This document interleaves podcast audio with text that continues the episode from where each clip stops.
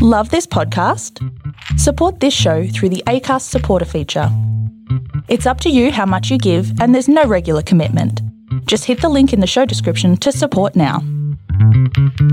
Coming up in this edition of TV Black Box, Tim Burrowes brings us the idiot's guide to the TV network's financial results. Nine boss Mike Sneesby makes a big statement regarding the future of Stan, and an in depth look at whether journalists are hypocrites when it comes to reporting news, especially when they're making headlines. Welcome to the podcast where people in the industry get their news. This is TV Black Box. Hi, I'm Daniel, founder of Pretty Litter. Cats and cat owners deserve better than any old fashioned litter. That's why I teamed up with scientists and veterinarians to create Pretty Litter. Its innovative crystal formula has superior odor control and weighs up to 80% less than clay litter. Pretty Litter even monitors health by changing colors to help detect early signs of potential illness. It's the world's smartest kitty litter. Go to prettylitter.com and use code ACAST for 20% off your first order and a free cat toy. Terms and conditions apply. See site for details.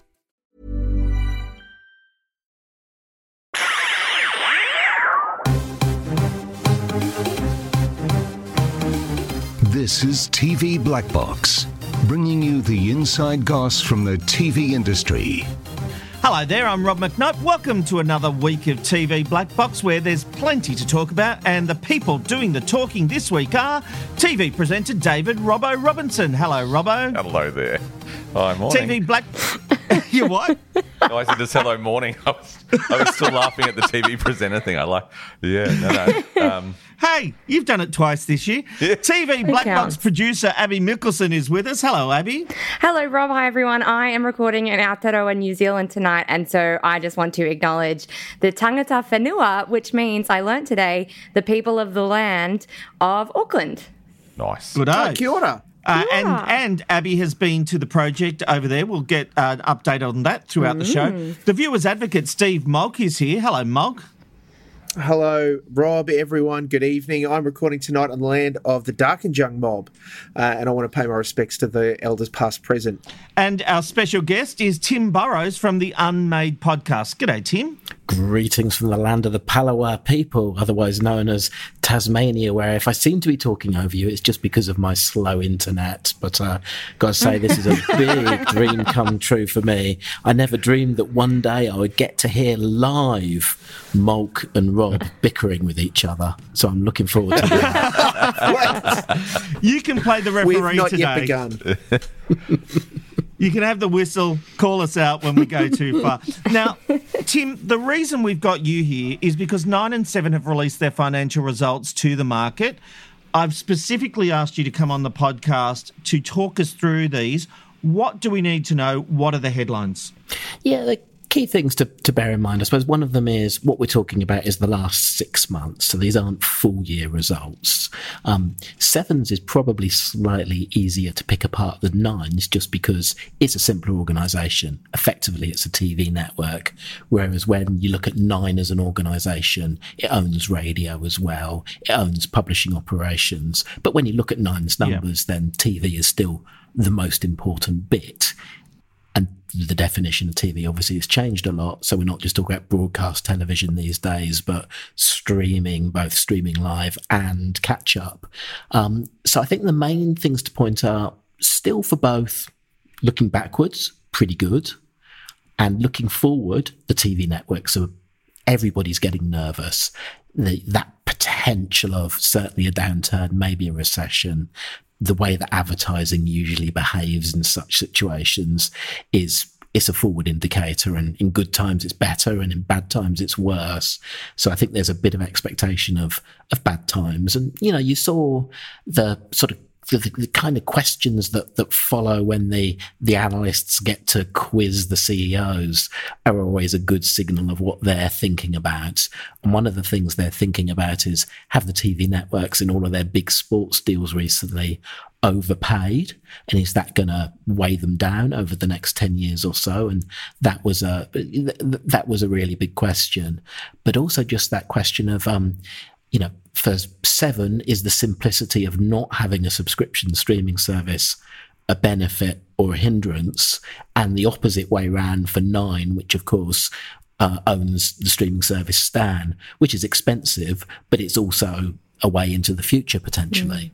Yeah, we'll touch on streaming in a moment because Mike Sneesby has said some very interesting things about streaming and content quotas. But from a headline point of view, are the networks strong financially?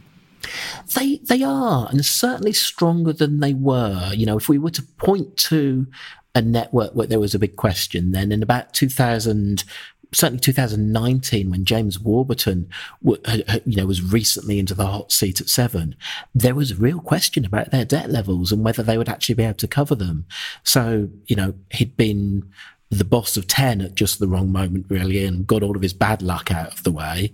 Um, and really, you know, he was the person who was the, the, the, the luckiest man in television when, um, a pandemic came along and meant that they got to save many of their sports costs. They got to defer a whole bunch mm. of hmm. costs. They got JobKeeper money and it was a chance to pay down some debt. So they came through stronger. So they both got, you know, debt levels, but it all looks under control. So yeah, you know, you probably the only broadcaster you'd have to sort of, um, you know, look look seriously at um, on on on the ASX that's had big problems in the past, which is still sort of, you know, I guess a question is um, actually Southern Cross Austereo, the regional uh, broadcaster. Although these days, mm. again, they've got their debt under control as well. So I think most of them are probably well equipped to go go through any coming recession. It's um, if you're going to worry about anyone, you'd look overseas and worry about Netflix big debts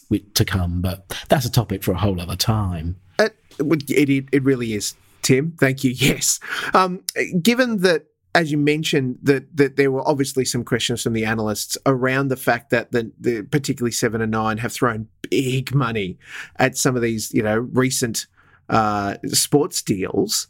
Um, I would expect that both um, Sneesby and Warburton were feeling pretty buoyant about the fact that they've got them locked away for a long time, that they can build that whole, you know, uh, that part of their empire and, and provide some surety to both their shareholders and advertisers. Were there other points of buoyancy for the CEOs around where they see their, their respective businesses headed? Yeah, I think for Sneesby, he was very keen to talk about Stan uh, one of the points he was making is that Stan Originals, you know, the the kind of production and co-production mm. deals is you know, he, he would see it as a point of difference versus other streaming services.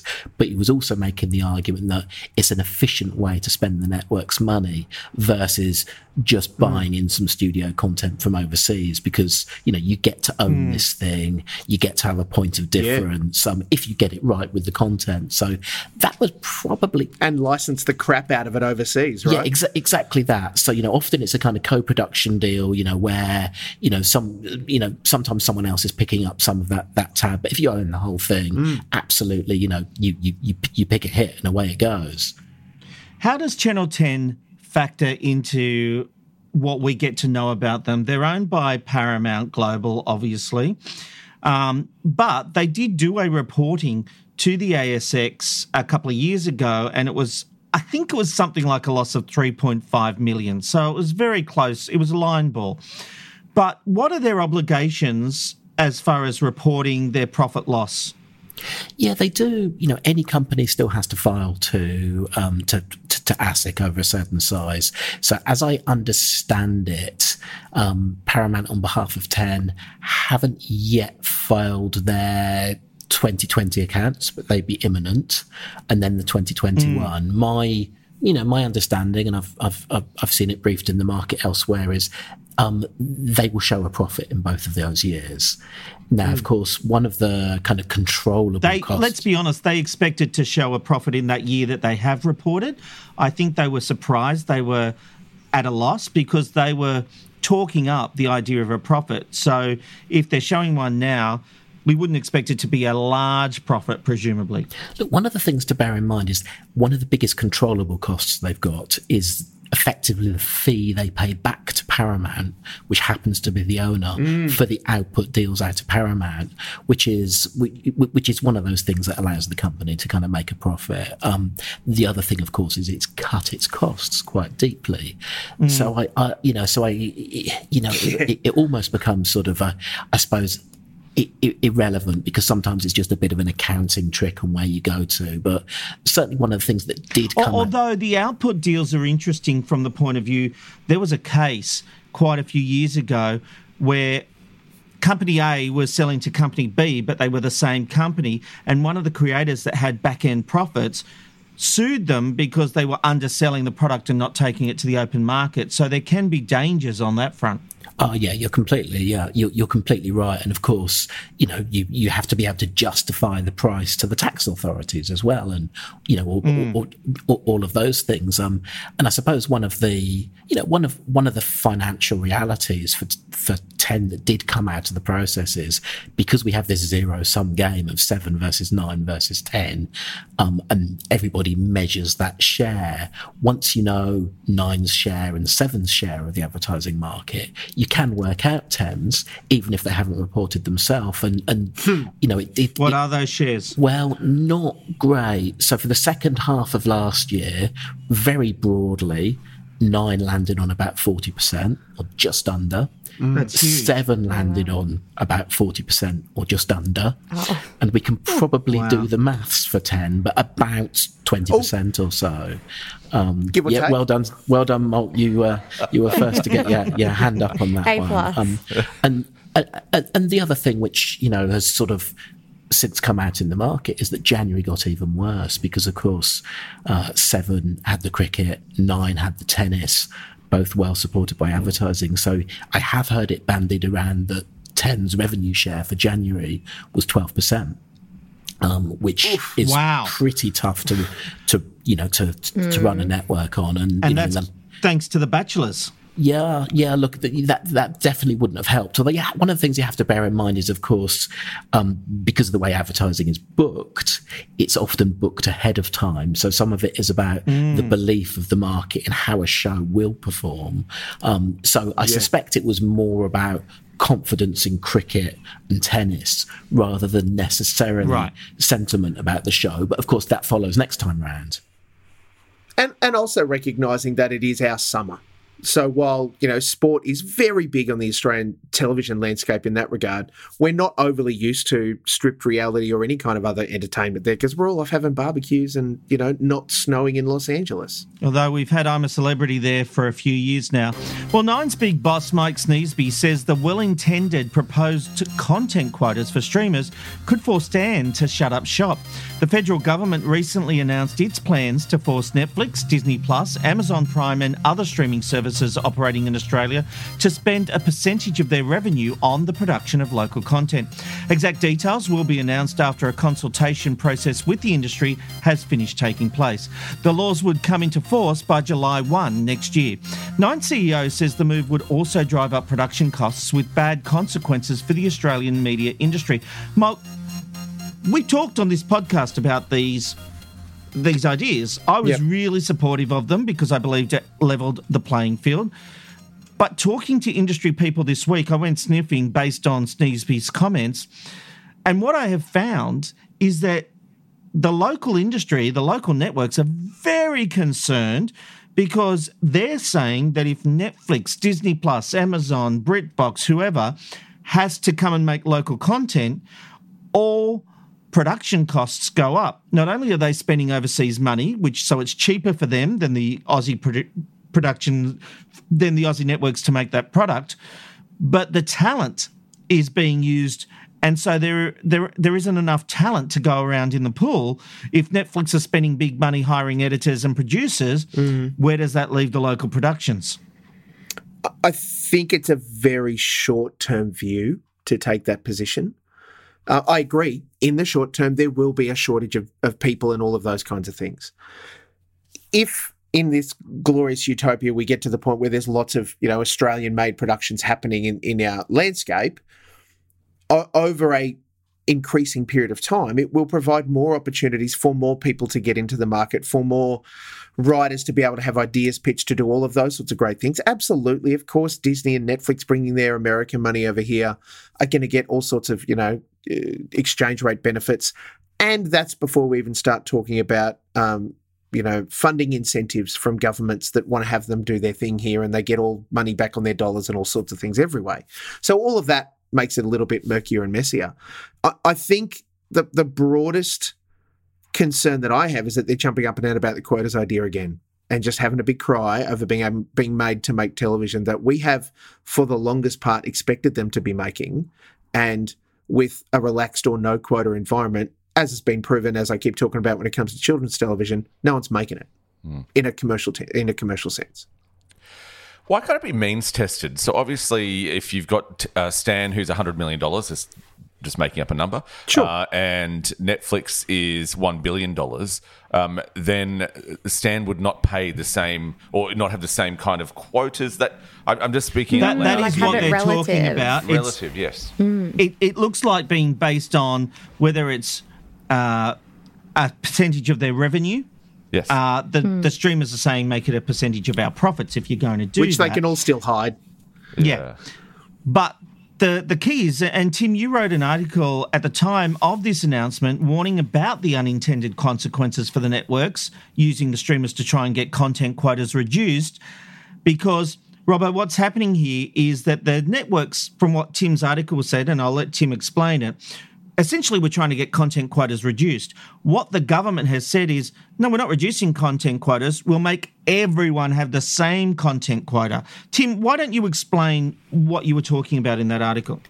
Yeah, look, we, we, we go back a, a, little while, I suppose, to when the TV networks had those content quotas we were familiar with for, you know, children's programming, news, local content, etc., etc., where they had to produce a certain number of hours per week. Um, and back then, the TV networks made the case that it's a bit unfair that the streamers would come along without the same responsibilities.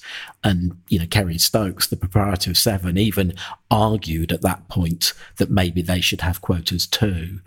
Since then, the TV networks have kind of changed their minds about that point because, of course, it struck them that that will suddenly just drive up the cost to them of what they would have to pay the independent producers. So now the argument is um, let's not have quotas because it will it will drive up the cost.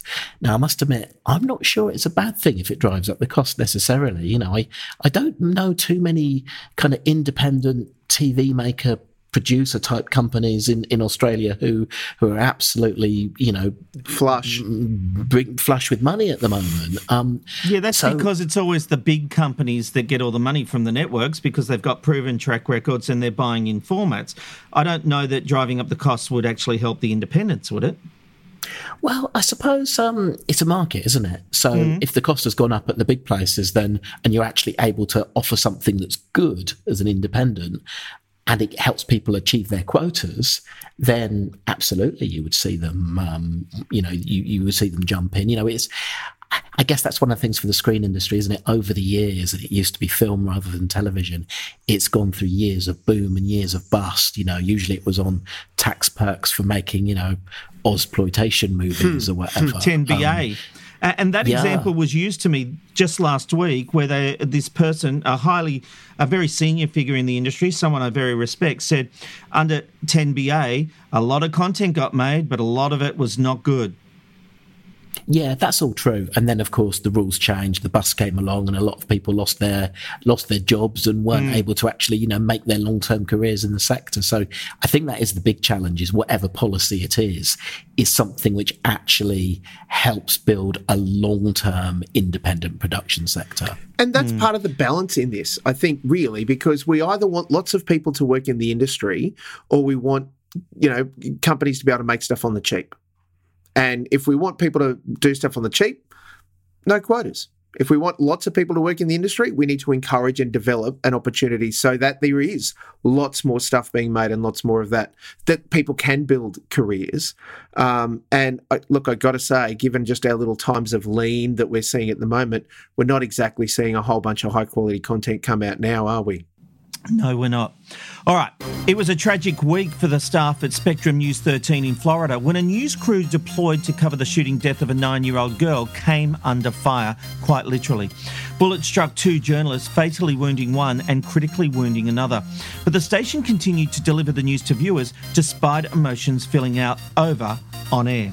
A lot of people ask how we're doing. I'll be honest with you. Not good, but we're doing the best we can as it hits us. And um, it's not just emotion for a colleague, but as a parent, to say a nine year old's lost their life. It's not good. Well, despite brilliant coverage, at first Spectrum News 13 made the decision to withhold the names of the two journalists who were shot. A day later, the station did finally announce the reporter killed was 24 year old Dylan Lyons. Photographer Jesse Walden was the person critically injured. He is in a stable condition at last reports. Abby, news services are often the first to release information about who has been the target of a news event, who has been affected by it. This news station made the decision not to name their journalist for 24 hours or whatever it was. Do you think that's hypocritical, keeping information from the public? I mean, without being familiar with this particular news service, so how they usually do things in the past, I do understand the level of hypocrisy, but I do also agree with their decision. So they said they were withholding the names to ensure that everyone, all their loved ones, were notified first, um, which I do agree with, and I actually think should be the standard practice. I think as media and media consumers, we sometimes have this arrogance of entitlement, and we think, well, you're the news, you tell us exactly what's happened, and we just kind of forget the humanity of it all. So I actually, Sure. uh, yeah, I do think they made the right choice, and I hope that kind of this serves as a reminder. But did they only make the right choice because it affected them? Possibly. But then I, I hope that this serves as a reminder to them and other news services that even when it's not a colleague, that is still a person who's, as I said, they didn't tell the, they didn't release the names for um, giving time to notify the family and things like that. And that applies to every victim or every person who's killed. And so, yeah, I just hope that this kind of serves as a reminder to everyone in general that there is humanity behind these people and that the news isn't the be all and end all. Robbo, when I was covering Beaconsfield for Sunrise, I was live on air when Richard Carlton had his heart attack and died. And one of the things that I found really bizarre in a way was some very famous current affairs hosts and news people holding up sheets around Richard Carlton while people were performing CPR and stopping the cameras from shooting. Now, these are the same people that work for organisations that would film anyone else in any other job if it was a news event. If, if those miners had been brought up and CPR was taking place where all the cameras could see them, they would have been shooting that. And I remember that specific day looking at this scene because we came off air. I walked out of the OB truck and I looked at this scene unfolding and I just thought, this is so hypocritical. Yes, well, there are, there are two great examples. One of them is this is in the 90s when John Safran thought he would go through the rubbish of Ray Martin uh, Yeah. and filmed it. And Ray, Ray did not like it. Hmm. The host of a Ray was current the affair. host of a current affair at the time uh, and did not like the idea of the cameras turning on him. The same thing happened with Tracy Grimshaw when she was filmed, uh, you know, at her house. Um, she also didn't like it. I think she might even have um, talked about it on air a little bit, or, or certainly in the papers. Uh, there is a massive hypocrisy with this. There is a race to get those names out there, no matter who they are, where they're from, what they're doing. The networks do not wait to find out if um, the, the But we know other networks would have had the names of this journalist and they played by the rules set by this station. And and I'm not even determining whether it's right or wrong not to release those names. But no, no. What's God for the goose? there's a level not- of protectionism. No, no, and, and, it, and it, it doesn't work that way. So yes, Abby, I agree with you. I think in a perfect world, th- this is how it should be. Um, but uh, names fly thick and fast, and often networks don't wait to find out the exact details before they go to air because they have to be the first ones there. Yeah. How many times do we have to hear about, uh, you know, a little apology or you know a page eighteen Mm. apology down the bottom, or a you know just before the sport break? Um, uh, last night we said this person's name and it wasn't that person, but uh, you know, Yeah. Seven News first. Um, I don't know why I said Seven News. Then I love Seven. You know, you guys. That could have been anyone. And, and look, That's by I mean. the That way, was an example the whole saying. idea of first on is a great idea. I won't have a word said against it. Oh my! It wouldn't happen on weekend today, would it, Robbo? No, of course not. That is a wonderful show, a wonderful program. Yeah, all right. Tim, what are your thoughts? Look, I suppose I find myself thinking particularly about this this this case we started to talk about. Um, you know, there've been times when I've worked for larger media organisations where effectively the the rules are if you pick something up inside the building, you're you have a kind of the same sort of duty of confidentiality you would if a contact had told you something off the record. You know, I'm sure in your day job, Rob, there are things you pick up in the corridors that you can't talk about here because you owe someone a duty of confidentiality. Mm-hmm. It feels to me that that was probably what was going on in this case, in that they had learned, you know, the the, the identity of that person through being part of the organisation, Yep. not through reporting. So to me, that's the thing that doesn't make it hypocritical. I think some of the other examples you've given, absolutely, but in this case, I think it was about Yeah. Uh, duty of care and duty of confidentiality for how they learned that information. I'll pay that. I, I think that's fair enough. Just before we go uh, too far, we, we have to acknowledge that it was an American network, not an Australian one, and they're under different broadcasting laws to us as far as what they do say and how they say. I don't think the there are any laws. there, there are. They're thin and depends in you know who owns you and all that sort of stuff. Um, I, I I actually think it's none of our business. When when people are unfortunately, and in America it is far too frequent. Here, anywhere, it's none of our business who is shot, particularly the innocent victims of those kinds of tragedies. Um, once the family that's not find how out, the media operates. I, I appreciate that, Rob, and I think that that's gotten way out of control because Sure. they do now I agree. rush to get information. And uh, you know, man, forty-five, you know, injured in a thing, a police incident, died. I mean, horrible. That's literally actually all we need to know. Um, we don't need to know that it was Frank Grimes from whatever you know something way bloody bloody blah, um, because it's not our business. That's what I you meant with the entitlement thing. I think we feel, for some reason, entitled to know these things. And I, I agree, it's not our business. I, I get what you're both saying, but let's let- let's think about the uh, the two police officers who were shot in rural Queensland. Everyone wanted to know who they were, what their names were, what they looked Yeah. like, and that was a genuine. Yeah, but why did everyone wanna know, public. Robbo? Because they always have. Think about newspapers 150 years That ago. is we want news. to Mate, 150 about years ago, they weren't publishing that. Oh, they were publishing some pretty. I, I would I would disagree with that. I would say that the names would be. Well, we all know the, the names of the police officers who were killed by the Kelly gang. That was splashed across the newspapers when it happened.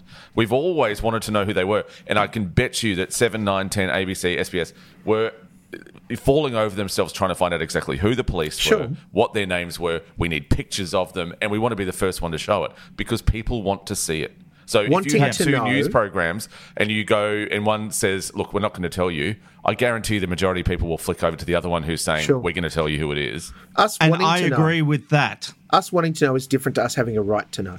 Yeah, but who determines what we have the right to know and what we don't? And don't answer that question. It's rhetorical because there is no answer. All right, coming up, the new TV show that exposes a different side to multiculturalism in Australia. A rating shock for Channel 7, and we'll find out what everyone's been watching in the TV binge box.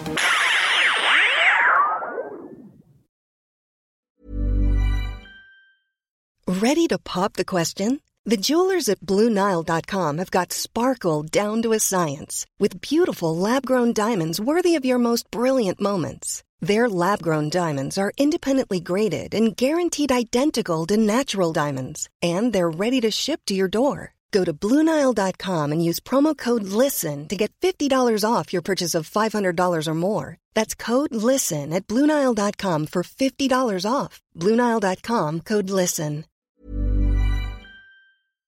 Well, a new series is coming to SBS that has really caught my eye. The swap follows six students from one of Australia's biggest Islamic schools as they embark on a school swap with six students from mainstream high schools. As you can imagine, it's a clash of cultures. The series features the CEO of the Islamic College of Brisbane, Ali Kadri, who not only came up with the idea but put his reputation and job on the line to bring the idea to life. Ali, welcome to TV Black Box. Thanks, Robert. Thanks for having me, mate. Look, uh, a real pleasure. What were you hoping to achieve with this series? Look, I think the main goal was to allow the students, our students, to get out of their comfort zone in an Islamic school and allow the students from the other schools, which is Catholic and a state school, to get out of their comfort zone and interact with uh, other students, other Australians who are different than them. Well, So- I think you've certainly achieved that because we do see that clash of cultures. I, I think one of the things that actually surprised me was um, some of the students at your school actually being a bit um, closed off. I didn't realise that they were very segregated from other sections of society.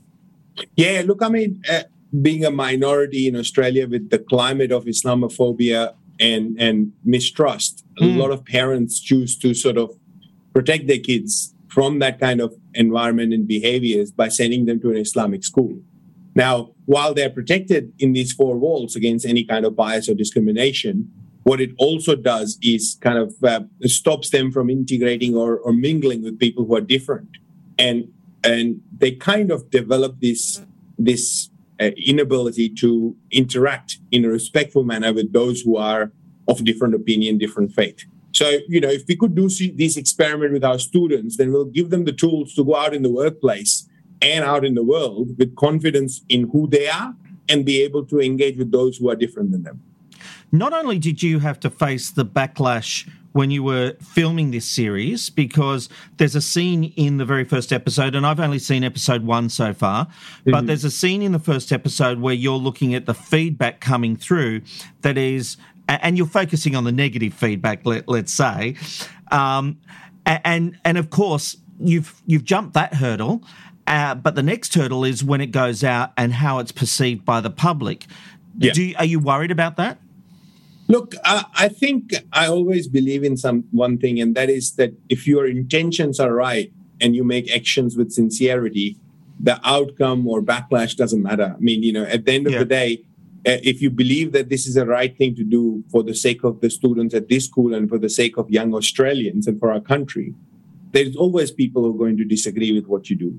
Uh, and you'll find that in anything you do worth doing in life. So, you know, I don't believe in this idea that you have to make yourself a smaller target and not take risks for doing the right thing. I think do the right thing and things sort out by themselves. And it is a fascinating series. I, I actually can't wait to watch the rest of it because uh, in the second episode, the first episode, the um, uh, Catholic and the state school kids come to your school, but in the second episode, judging by the teaser, your kids are going to go to these other schools. So Yes. it's going to be a bit of an eye opener, I can imagine. How did you get SBS on board with this series? And would this idea have happened if you didn't have SBS on board? Look, I, I don't. I, I certainly think that this idea wouldn't wouldn't spread out as much as it is going to if SBS wasn't on board. And I think, look, I mean, if the charter of SBS is to bring uh, diversity or showcase the diversity and multiculturalism of our country, we also have to engage with difficult conversations of differences within this multicultural and diverse country. Because you know obviously not all australians are the same. We come from 200 different countries. Obviously we're not going to agree with each other on everything. And when we disagree do we go into our silo and just hang around with people who are like or do we engage with those who disagree with us and say listen you know what? We can disagree on these matters but let's work together on things we can agree on and build this beautiful nation together. So i think it's it's um, it's it's great that SBS is on board, and uh, uh, we're lucky that you know SBS has taken this on. So this can then be a showcase, a model for other schools and other organizations and uh, different institutions in our country to go get out of their comfort zone, engage with somebody who's different, and get better for it. Well, it's fascinating because SBS have they've won, in my opinion, uh, already because it's a great series. So, from a television point of view, this is a great series. The next step is obviously what happens in the real world. You know, uh, with you and your students, and what you uh, what have you seen from the parents so far? Yes, we talked about some negativity, but have the people that were involved with the series did they come out with a positive experience? Oh, look, absolutely. I'll give you a couple of examples of, of during the swap. I mean, you know, a lot of students who were selected were strategically selected with um, for their lack of interaction or engagement with somebody who's different Yep. from our school and from the other school. Now, uh, during the series, a couple of things happened. One in particular was when one of our, and it's a bit of a spoiler, so spoiler alert, but uh, one of our student goes to uh, a Catholic girls' school. And while she's there, she wanted to pray an afternoon prayer and she goes to wash her hands and feet because as, as we do before we pray. Now, there's no facility in that school to do so. So she had to wash her feet in the sink. So she kind of lifts her feet up to wash in the sink. And the other girls are kind of eyeing her off, like, what are you doing? And her buddy, who was partnered with her, who came to our school before that, stood guard and gave them eyeballs back, defending her friend. Uh, you know, and and that was a fascinating experience for that for the student from our school, Leila, because before she went there, one of her anxiety was that people will judge her for who mm. she is and for wearing a hijab, and she'll be made uh, feel uncomfortable. But here, within within few weeks of friendship, uh, she's got this friend of hers standing guard defending her, and it's a beautiful scene to show that you know they disagree with each other. They're not both of same religion or same cultures, but they defend each other's right to do what they want to do. Oh, I love that. And, and seriously, that you can already in episode one see friendships forming, and and a genuine interest in what's happening from the other side point of view and, and learning those things. I, I, think it's an excellent series. I wish it very good fortune. I congratulate you on what you're doing with this, and because you have rolled the dice and taken a chance, but you've gone big, and I like you. You sort of have this idea of go big or go home, and I like that. So congratulations. The swap launches on March 8 on SBS and SBS on Demand. Ali Kadri, thank you so much for joining us on TV Black Box. Oh, thanks for having me, Robert. Thank you very much. Some big news today with Foxtel, well, not announcing, but seemingly have done the deal with HBO to continue their content for another few years. Uh, Molk, this is quite a big deal by all reports and keeps content going to Foxtel. It, it sure does, and, and a great pickup by a bunch of people across the industry. Kevin uh, Kevin Perry ran a great story this morning on it on tvblackbox.com.au, really highlighting that for Foxtel it was a bit make or break. There was lots of conversation that if they don't make this deal, what happens to Foxtel without HBO and all of the content that they have run through them into, particularly places like Binge? Uh, and to have, you know, a new CEO come in for Warner Brothers Discovery after all of that schmoz around the deal that's happened over in the States, this is a huge move because A, it signals straight away the the rumored deal, the current deal ends at the end of 23 the the as we understand it, the deal that's about to be signed runs for two years, so to the end of 25, which at least locks up for Foxtel some surety in that regard, and really holds the wolves from the door around. Uh, as recently as I think 18 months, two years ago, HBO were making noises about wanting to drop their streaming service HBO Max into Australia, which would have been pretty dire in the drama stakes for Foxtel. Um, yeah, but they've got financial issues at the moment, so then you know presumably not in a position to do it, and the Foxtel money just is good money for them at the moment. Oh, at this point, it's Warner Brothers Discovery uh, being able to sort of push down some debt by going to Foxtel at a zero, and Foxtel going okay. That's the Molk yeah. take on the on the scenario. I'm sure Tim's got a much more educated one. But well, Tim, uh, how how important is this deal to Foxtel and to HBO? It's or, or Warner Brothers Discovery and it's important for different reasons. To Warner Brothers Discovery, it's mainly about getting their massive debt pile down. the merger was, you know, such a such, such a weight from that point of view. Um, obviously, it's important to Foxtel Group for the audience, but in particular, right now, the real importance to Foxtel Group is binge because it's got it's this growth story. The two growth stories are binge and Kayo. At some point, certainly not Flash. Certainly not Flash. No, hmm. correct. Ixnay um, on the ash flag. but the, well, well, which is another element we haven't talked about. that Flash have axed all the editorial staff, as we reported on TV Black Box, and you know, essentially, it's the the, the technicians running Flash now. Mm. And, and, and, Flash was always niche. You know, mm. that was the thing. It was always niche. It wasn't going to be the major audience driver. But the reason that's so important right now is at some point they want to get, a, or probably want to get away afloat of Foxtel. At the moment, it's sort of two thirds owned, two thirds owned by News Corp, mm. one third owned by Telstra, um, which will solve the we, we keep coming back to debt problems, the debt problem of Foxtel. Yeah. And in order to do that, they need a growth story and a future story. Yeah. And this extra, um, however long the deal is, and I, I, I'm, I'm not sure we can bank it till the end of 2025. Um, that, that, that, that, that's still a bit murky, but certainly until 2025 just gives a bit more time for that sort of IPO window to reopen and hopefully for them to potentially be able to then float Foxtel while they've got growth stories to talk Right. about. Okay. Well, there's been some interesting developments on the ratings front with Married at First Sight hitting 2 million viewers on total TV figures.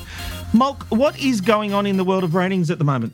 Oh, it's it's a clear one horse race in that nine uh, off the back almost entirely of Married at First Sight uh, are bringing it home strong through this the, the, this first part of Q1. And it just seems like nothing is going to come close. Like nothing is going to come close. In fact, the closest competition they have is on Sunday nights when the ABC are running Death in Paradise and Vera. And it's still nearly, you know, 60% of what MAFS is doing. Um, so it's, it's uh, in a commercial sense, nine are winning. The real interesting moves are what's happening at 7.30 back between 7 and 10. Um, where obviously seven leaning into their big nostalgia play with uh, Australian Idol, is doing in any other week great business. You know, 400 and something thousand viewers, pushing to 500 probably if you took MAFS out of the, mar- the argument. That's okay. But Survivor is just sliding in ahead of it every time. And the benefit to Which 10, has shocked me. I picked it the other way round, and Hmm. fair play to 10 and good luck to Survivor. I thought Idol would beat it, and Oh. I have been well and truly proven wrong. I think that Idol will probably taper a little better because now that they're in the pseudo live sense where they're doing the top 12 and vote people out and all And and when we say pseudo live, we mean recording the live shows a day before. Yeah, live to tape. Uh, there's a Monday Oh. afternoon record for the Monday night, all of that sort of stuff um, to allow the voting to, to have the impact that they want it to have. Um, but yeah, it's not live like it's live like we thought it was live. Yeah, that's If you- disappointing. Follow all of my lives in all of that. Um, Did you not know that, Abby? No, I didn't. And that's actually I I haven't had time to watch Australian Idol yet, but I was going to jump in at the live shows and I get it's still live in a sense, but I yeah, it same, actually it? being live was what really attracted me. Recorded live in front of a studio audience. the day before. Um, and what we're seeing is the difference is when we add in total TV, um, 10 are still getting a bigger uplift for for Australian Survivor over Idol. So that in part speaks to the technology and the nature of what Total TV represents and the audience that's being attracted to Idol over the Survivor. Uh, but it is uh, like on one hand, like I said, in any normal week, if you total if MAFS didn't exist, seven are being really competitive. But because MAFS is being so bloody out of the ordinary, and leaving nine and seven to struggle in a commercial sense, and uh, sorry, ten and seven, and ten have got just like it's thirty to fifty thousand a night. It's just enough of an edge that gives them the oxygen for a second or third place. Um, it's pushing seven. Like last night, seven came third behind the ABC. Behind the ABC. Yeah, like it's it's the, the numbers are all over the shop weird at the hmm. moment when we start to do all of that sort of stuff. There is one other factor, though, which I think is worth bearing in mind.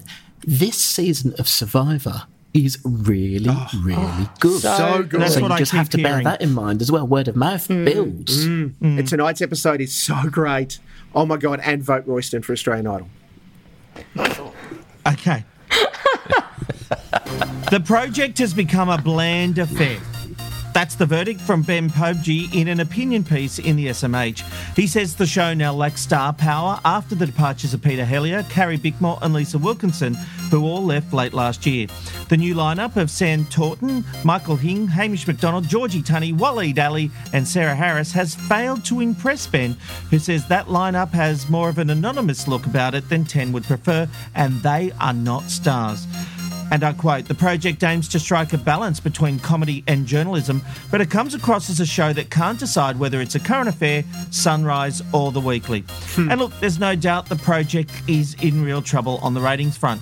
Its ratings have been less than 10 news first on many occasions, and on Thursday night, it wasn't even in the top 20. It did just 240,000. Now, to put this in some kind of list, it was behind the 5 p.m. game shows, 10 News, and even Nine's afternoon news at 4:30 beat it. Oh, yeah. We can't make those comparisons. You can't What do you compare a seven o'clock show to a four thirty show. They're totally different audiences. Hang on.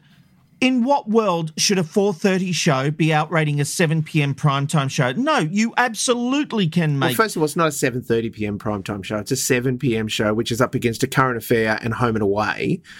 And secondly, Seven's news at four thirty, as we have talked about, along with Nine's news at four thirty, do huge numbers comparatively speaking. I'm sorry. Then you have a major problem if a 4:30 afternoon service is beating something you've put in prime time at seven o'clock. I, I think that absolutely is valid to talk about The chase regularly beats home and away. I know, and I think that's a story that I talk about all the time. But it's only because it's got that last five minute lead in into the six o'clock news, which starts at five fifty seven anyway. Doesn't matter. Oh, okay. Is this the Sure. bickering you wanted, Tim? This is exactly the bickering I was I was hoping for. That what I'm really enjoying is Welcome that to we the can party, see Tim. each other. I didn't realise that Rob would throw his hands up in the air Oh, in that's exasperation quite as much as I'm seeing. I'm very flamboyant. but here's the thing. Sure. Uh, well, you, you're going to make my head explode, my friend, because I don't understand how the project at seven o'clock rating less than an afternoon news service at four thirty isn't a big deal to you. I'm not even using the five p.m. game shows. If you say that it's all about the last five minutes, fine, maybe it is. But being beaten by the four thirty afternoon news is significant. I'm not saying that it's not a concern for 10. The ratings performance of the project has long been a concern for 10. I think But they haven't been this bad. I think making the comparison between different time slots on different networks and saying, but it came in 27th out of the top whatever. I mean, it's just, it's an arbitrary number at that point, really. You know, I couldn't disagree more. I, I don't understand your thinking on this at all. I mean, th- I think if I recall correctly, the chase, um, uh, uh, sorry, if we take a step back, Taskmaster and Gogglebox absolutely smashed home and away. Um, but RBT beat Taskmaster. You know, like I think that that's kind of. significant. But this is Thursday night ratings, and it's about to all change again because the NRL starts this week. Like it's, it's also this much in like an infinitesimal amount in the grandest ratings portion of how we see and understand what's happening on commercial television. Anyway, Yeah, but You know? look, here's well, here's the thing. because the project counts towards their more prime time traction. share, and 4:30 News doesn't. News programs like the project very don't really get numbers on catch up. News programming gets the lowest catch up numbers on Yep. BVOD, right? Would you accept that? Yep, I 100% I, I feel agree. like I, I feel like we've gone off on a tangent because all I was doing was illustrating. what illustrating us? Never. Tim. Save us, Tim Kenobi. You're our Yeah, only can, I, hope. can I maybe come in with something maybe slightly more to the point? Um, look, Please one, do. One of the arguments I think I'd make is if you watch the show, it doesn't really work at the moment. But No. if you think back to that first iteration of the 7:30 p.m. project, um, 7 it took a long PM. time to find its feet. This is a brand new team finding their feet. So I think you know you you do you know I watched Michael Hing the other night and. I- I had this horrible flashback to once or twice being a pundit on things like the morning show, where i- the other pundit on a few times was Joe Hildebrand, who's just faster and funnier than me. and you just always struggle to just come in. And I can just see that dynamic happening. You know, it, it's people finding their feet. Um, so, I, you know, I, I think that's going to take some time. But you can't do that with a show that's been on air for so long. But uh, without making a confluence sort of problem here even bigger, the project suffers from the same problems that the Today Show, that Sunrise suffer from, in that they are long term, multi day shows every week. And you cannot ease someone in and all of a sudden have, and here we fixed it.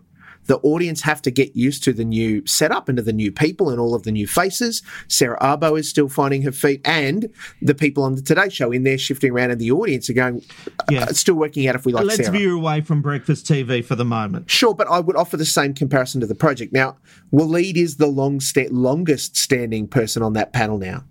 Um, and to have Sarah, new. Um, uh, Georgie has been filling in, but new in the same way that Sarah's been there. Um, Sam and Michael filling in, but also new. All of that sort of stuff. But it's a pig wearing different lipstick. It's still the same shit served up daily. I've been trying to get back into the project because I used to love it. My family and I used to watch it together. I went to go see tapings of it. I really, Mhm. really liked it.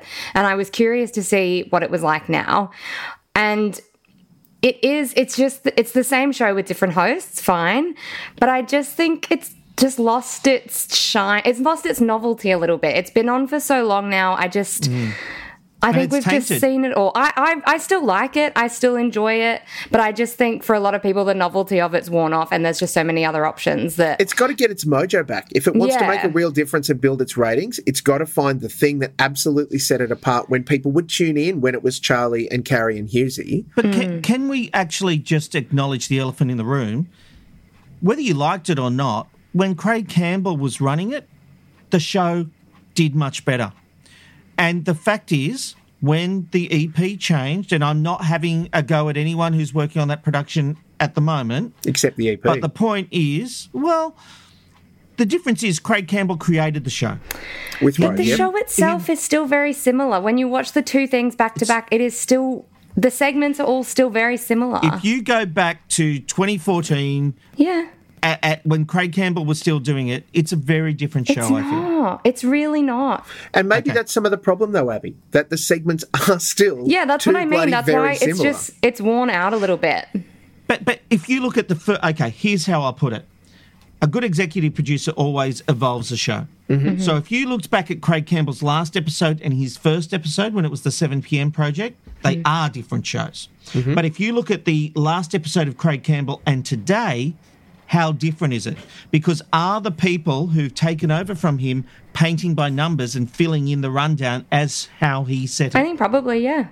And I, look, I've talked about this before about Australian television many times in this program, and the fact is, it has lost its edge in the way of things can go wrong, and that's okay. Things don't need to be as polished. When people see Mm. real moments happening with real people, there is uh, something that is very likable about that. Um, if anything, I think it's possibly too polished. Um, and, and that kind of loses any kind of spontaneity, and that goes across everything. I've said that about Weekend. Um, I will never say about Weekend today. I meant Today Show, uh, Sunrise, um, the Project. It's just it's it's all just a little bit too much. What I loved today was um, the fire alarm going off at the Today Show. That, that that was really good stuff. That gave some good Mm. clips. It got some news. Um, I would suggest that the project would do everything they could to edit that out. They would not let that go to air. If they had five minutes, they'd quickly they'd quickly They want to be it. seen as being too professional. Well, it's too, it, but you you miss that wonderful Too polished. thing that used to make Aussie TV just something that you Yeah. would watch because anything could happen. If we turn on these shows mostly, we know what's going to happen because it is so polished. Now, before we move on, talking about the project, Abby, you are in New Zealand mm. and you actually went and visited the New Zealand set of the project. I did. So I went and watched their taping tonight, and it was very similar. But the biggest difference being that it's only 30 minutes, which I didn't realize. And this doesn't entirely help Robbo's problem with it being very produced because the fact that it's 30 minutes, it is super, super tight. So it is still that same, like, very polished, very professional thing as the Australian project as well. But They've I also really, got Kiwi accents. They do. That is a bit different as well. But no, I really liked it being 30 minutes. It was so just, it was just like a little bite size. It was very, very quick, moved on very quickly, nothing. Yeah, I really liked it. I think maybe that's something the Australian mm. project should consider. Does it rate? It actually does. I tried doing a bit of research on the ratings. I don't know what the equivalent of OzTAM is in is in New Zealand, so I'm not 100% sure. But speaking to the people there, they are very happy with how it's performing essentially. And that wasn't them giving bullshit either, but they were it, they said it's done it's done really well for the station that it's on. I think the uh, the rating system in New Zealand is called Mavis, and she lives next door. Mavis, what are you watching? I'm watching the project, Thank you. Mavis. All right, it's time to open the TV binge box and find out what everyone's been watching. Robbo, why don't you kick us off? Okay, so I don't know how to really broach this. It's on Stan. Two shows, Robbo. it's a documentary. I was just starting the first one. He's getting to I the know. point that he watched last week, mate. What does it He feel listened. Oh, oh, I do apologise. Okay, so I've been watching a show on Stan. It's a it's a documentary. Um, the title is um, "My Massive," and I know we're a family Oh, show. my massive cock. I, I, I've said words like that before and I get in trouble for swearing. yes, It's the name of the show. the you documentary can do is it called this week. "My Massive Cock." Um, Is it about a rooster? yeah, it, it is. It's about it's, it's about a few prize roosters that. Um, oh, um, anyway, what they're trying to do, you know, I think they, they, it, it's it's a good show. That they they I think missed the mark a little bit because um, we've got guys here who are talking about something that women have had to put up with forever and being objectified um, and being you know reduced to an object. And we've got these guys who are saying, well, that's what's happening to us. Weirdly, it just comes across as a little bit. Um, just shut up, mate. Maybe it's because I'm envious. I don't know. I, there's probably some Self-congratulatory? subconscious bias. Is that what you're saying? Yeah, but, th- but there is one Someone guy. told me about this job, Robbo. This this show, Robbo. I mean, and s- this guy lost a job because they thought he had an erection Yes. during the interview. Yes, yes. So th- th- yes, there are a few people who uh, legitimately, I feel, uh, th- there it is an issue for them, and it's actually quite interesting in those parts. When you get to the other guys who are like, oh, you know, it's just so hard to get a relationship because people see it and then they just don't want to be with me and they just ghost me and blah blah blah. Well. Women have put up with that for for a long time, but yes, they have cast it well enough where there are some people where um, they don't have any issues in it about it in that fact. But absolutely, the guy lost a job because they thought he was being absolutely inappropriate and had an erection, and and he didn't. And so Robbo, there, there He was just really very excited about the job. He wanted Are to you be just are you just dirty because you got edited out? Um, I wouldn't have been edited into that show. Let me tell you, I don't. I don't fit the brief. I'll tell you right now. Uh, Really Hey! good show. Really good show. Um, and, and give it a watch. Um, and, and that was interesting. I've, I've absolutely dropped out of MAFS. Too long, too much. Can't do it. Um, so I'm going to stick with my massive cock. All right, Abby, what have you been watching? Um, I have not watched a single episode of television this week because I had to replan an entire wedding in a week. Um, but I have Congratulations, downloaded. the way. Zealand, no less. Thank you. Yeah, in New Zealand, the Hawke's Bay was flooded. It was a whole thing. Um, but I have downloaded the past week worth of math, weeks Great. worth of MAFS to watch on the plane home tomorrow. So I'm very Worth it, worth about it, that. worth it. I don't know how you're going to catch up. Like, what's it's a two-hour flight from New It's Zealand? three. That's like two and a uh, half episodes. So that's It'll one episode of MAFS. Well, I I don't know if I should say this for legal reasons, but I no longer watch it on Nine now because I can't deal with the ads. So hmm. that cuts out a lot of time when you don't have the ads. Mr. Sneesby, sorry. Sorry, well, Mr. I, I've got to say, I welcomed the return of Gogglebox this week on Lifestyle Yes. 10, Oh. and it was a cracker of an episode to launch Love it, the love it, season love it. with. Just great. And I've got to say, I really enjoy the weekly uh, with Charlie Pickering on ABC Hang and on. iView. Who who are you and what happened to Rob? What do you mean? It's very woke. The wokest show on the ABC, and you're saying that you like it. The wokest show the on Australian Bullies. television. Look at these no, no, police, Rob. I don't mind. I don't mind wagging Sensible finger, sensible giving us the waggling finger. I don't, I don't mind sensible. young people. I don't li- mind sensible comedy and and sensible wokeness. It's when you go too far to the extreme. Granddad. That's when I start. You Uh, just see you sensible in arcing up. comedy, Granddad. I like Fawlty Towers. I do. Why can't John Cleese say what he wants when he wants to? Because he's so funny. Tim Burrowes, what have you been watching? You get two shows, my friend. Where's Kingswood Country? Ah, okay, well, I'll, I'll start with what I didn't watch then, and hopefully that Mm. can sneak in one extra that way. I got so confused, and I apologise if you've talked about this before on TV Black Box. I missed the episode. The fact that there are two poker faces on Stan at the moment, Oh, doesn't it? different shows. confusing much? Very confusing. completely confusing. Almost as much, I'd have felt almost as much of an idiot as if I'd watched the wrong episode of The Bridge. But who would do that? so no, I've been I've been going quite old school. Shoots Um, and uh, scores, Tim Burrowes. was amazing. I finally, I finally discovered that the show Ozark, which sounded kind of foreign Yes. to me, so I thought, oh, foreign language thing, I won't bother. Yeah, is I'm- I'm the not same. that at all. It's a brilliant drama, so, So um, I've been loving that. Brilliant. And um, I'm also super excited. I've, I've I've I've got a flight coming up to Sydney from Tasmania in the next few days, uh, So so I'm hoping seven to get through an episode or two of the uh, of the new Drive to Survive, which I'm super looking forward to. Are those planes from Tassie like the old Flintstone cars where everyone's pedaling the big wings? That that that that's some serious Taswegian bias. I'm. I can't let Watch that it, go. I'll be cancelled. I'll be cancelled. They have to encourage people from New Zealand to catch planes by making sure that their bags get frequent fly points as well when they go seven times around the nation before landing in Sydney before, before, they get them. there. Uh, that's a that's a good political topical point. Well done, Mog. Uh, what have you been watching? Well, I, clearly not the weekly. Um, I have been watching the weekly, but that's beside the point. I uh, That's one. look. Keep no, it's not. That was me acknowledging. No, watch the thing that someone else mentioned. I made not. Shut up. Oh, You're the worst. nicely done. Really quick point of order.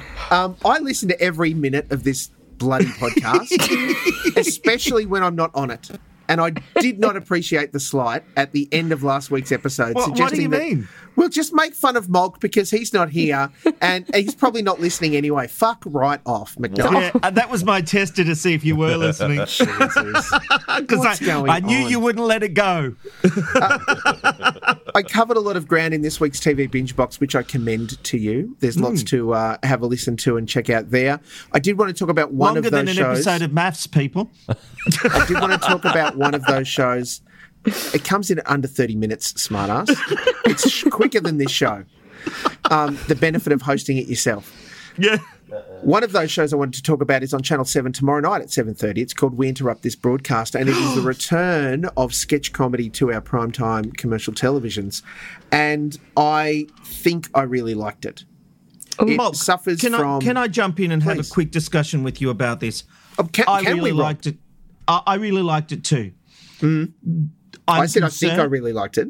Well, I, I laughed. Yep. So I had laugh out loud moments.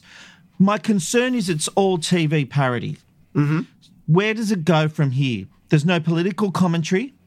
There is no establishment of unique characters. For example, Mm-hmm. if you think about Fast Forward and the Comedy con- Company and all those kind of things, they didn't just parody. You almost didn't say comedy, but that's fine. the I comedy almost say what? something else. okay. Comedy Kingswood Company. Company. Um, the the things that those shows did is Yes. that they had they created unique characters. Mm-hmm. We interrupt this broadcast hasn't done that. And I wonder how stale it will get if the only thing it does is parodies of TV shows Yeah, and I- movies. And I think that's part of the challenge for it. However, I will offer that because we have, you know, scripted reality up the wazoo and they are making fun of some of that, there is the capacity to develop some characters in some of those contexts. I Sure. look at their MasterChef ripoff and the three, which they didn't, I think, give too much opportunity to develop character in, but their three judge, you know, characters could be opened up and could be developed a little more. Um, I thought that while you're right, Rob, they can't get too deep into political parody or, or comedy in that regard. I thought that their flashback. Well, they can, they just didn't. I, I don't know that they can unless they're doing something like Q and A or they're doing something like Insiders. You know, sticking with their theme of doing television show parodies. So, oh, Well, but that, that's a rule they've placed on themselves then. Oh, that's me making up and speaking into it, Rob. I, I haven't been in their writer's room or spoken Yeah. to their EP, so I can't say that that's the case. I did think that their Play School um, parody was really good and really sharp. And I particularly loved the performance of Christie Whelan Browne in that. Um, and and she just was very good. Oh, mate, she's a great comedic performer. At, you look at the cast, they are all great comedic performers. And I think that the benefit of something like We Interrupt This Broadcast is it just gets better as they work together more and write scripts together and perform and start to see, well, you know, Christie can do this or Bridie can do that or Greg can do this kind of character and they can open that stuff up and, you know, really, really kind of flesh it out a bit more. As a first episode, I would say it's more hit than miss, but it was a slim Agreed. percentage between the two. Uh, and given how brutal the audience is, that doesn't bode well for episode two. I'm going to watch episode two. I think it's definitely worth it, but I, I commend it to everyone to watch. We interrupt this broadcast, Channel 7, 7.30 Tuesday nights. Um, I think there's eight or 10 episodes. Um, it's definitely worth worth a look. You might find the bits that I didn't find funny, funny, and vice versa. Um, The other thing that I am super stoked that I will only make reference to because I do not want to spoil an ounce of it. I've seen the first episode of Ted Lasso season three. It's awesome. Exciting. I haven't seen episode one of season one. Holy shit, Rob. I haven't seen it at all. So You're the good. second person. It is the reason to have an Apple TV Plus subscription. And then I once you don't get have in an there, Apple TV Plus. But then once you get in there, there is a raft of incredible drama, Mm. comedy, documentary. There's heaps of stuff in that library now. It is well worth the subscription. Um, Hmm. Ted Lasso is just the best hook to get you in there. Uh, and it is I've got the, too yeah, many other services. The new season is excellent. I cannot wait to see Hmm. more of it. Thank you, Mark. Appreciate that. And that brings us to the end of TV Black Box for another week. Tim Burrowes, thank you so much for joining us. You have been an absolute delight, and you didn't have to break us up almost once, but not really. Ah, no, it was uh, always a pleasure and never a chore. Molk, Robbo, Abby, we will see you next week. Don't forget, for all the latest news, go to tvblackbox.com.au and you might as well pay Unmade a visit as well. Unmade.com.au. It's a great newsletter. Sign up for the daily newsletter. Lots of great analysis from Tim, mm. and it's it's really worth for any television fan. Go and have a look at Unmade. Highly it's really, recommend. really good. Yeah, highly recommend it. Thank you, Tim. Thank you, my pleasure.